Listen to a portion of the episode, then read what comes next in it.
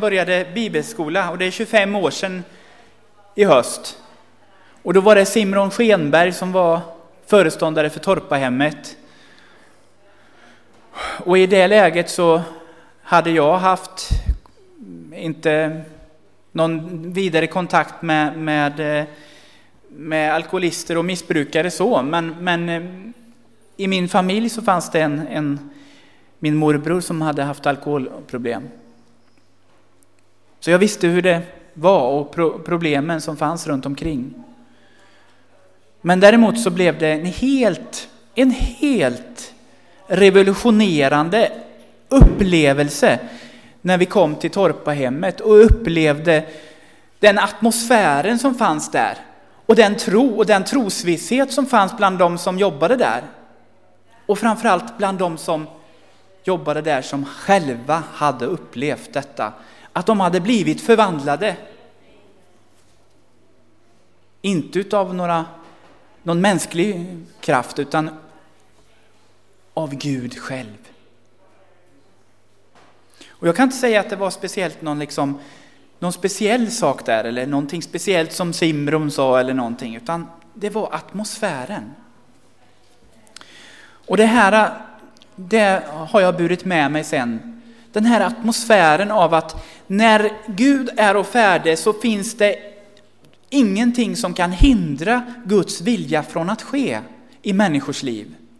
När bönen finns och när Gud har lovat och talat in i människors liv, då finns det möjligheter.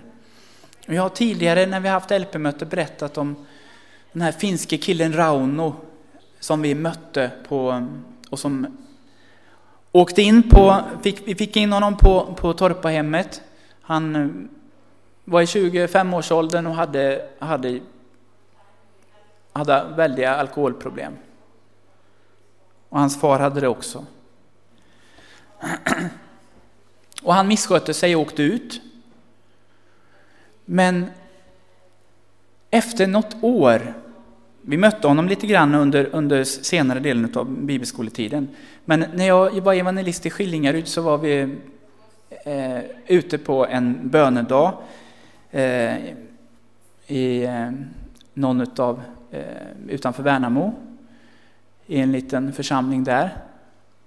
Och där, där möter jag Rauno och han sitter då och har kommit med i, och finns med i ett sammanhang där han har blivit frälst, överlåten på nytt till Jesus och fått komma till, till eh, ett behandlingshem. Men det var inte i LPs regi då. Sen gick tiden och jag hamnade på Körn. Och det som var härligt på, på Körn, det var att på somrarna så hade vi på varje söndag så mötte man Lennart Gullbrand. För han hade sommarstuga på Orust så att när jag var evangelist i Myggenäs på Norra Tjörn så, så, så fanns han där alltid och han var trogen på mötena när vi hade sommarmöten. Och jag var på onsdagar så, så eh, åkte jag in till, till, till Smyrna, det var min lediga dag. Då åkte jag in till kyrkan på min lediga dag. Det det var väldigt dumt gjort av dig. Ja, okej. Okay. Ja. För man ska vara ledig när man är liksom, har en ledig dag. Då ska man inte vara i kyrkan tydligen. Men! Så en dag så tänkte jag att jag, jag går ner till Drottninggatan till Lennart. Och vem möter jag där om inte Rauno?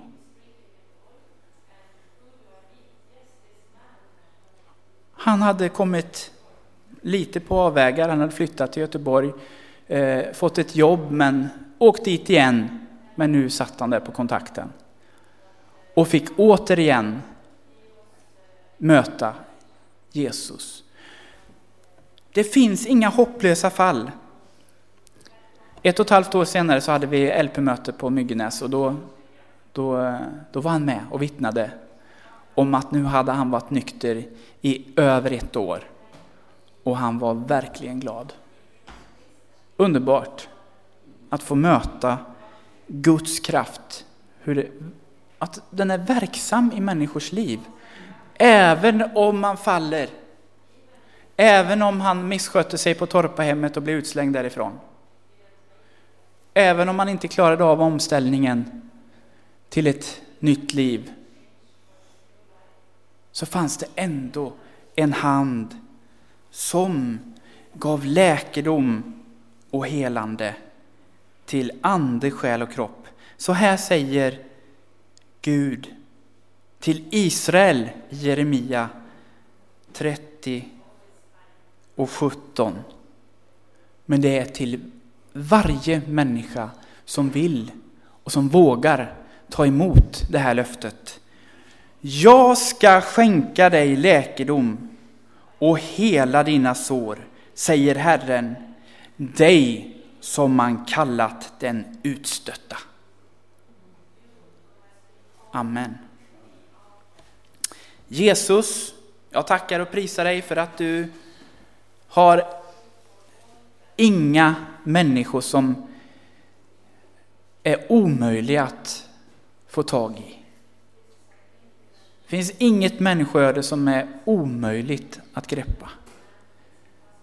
Jesus, hjälp oss som jobbar med människor i nöd, Herre, att ge tro, att ge motivation, att peka på dig Jesus, att i våra liv inte stöta bort någon utan välkomna människor till helande och läkedom.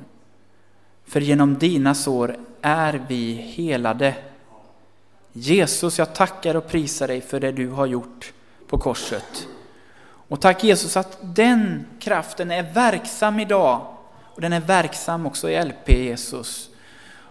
Och vi tackar och prisar dig att vi ska få planera och be för att det arbete som vi gör här ska få bära frukt. I Jesu namn.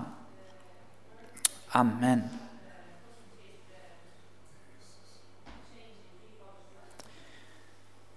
Nu ska jag passa på att göra en sak här. Jag är ju inte, ni vet ju att jag, jag är inte så mycket för blommor och sånt där. Det vet ni. När Lilian avtackade så hade jag inga blommor till henne. Susanne, nu får du komma upp här. Susanne har ju varit anställd, det är ett år sedan du började.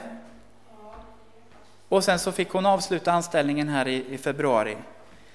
Men eh, vi har inte avtackat dig. Nej.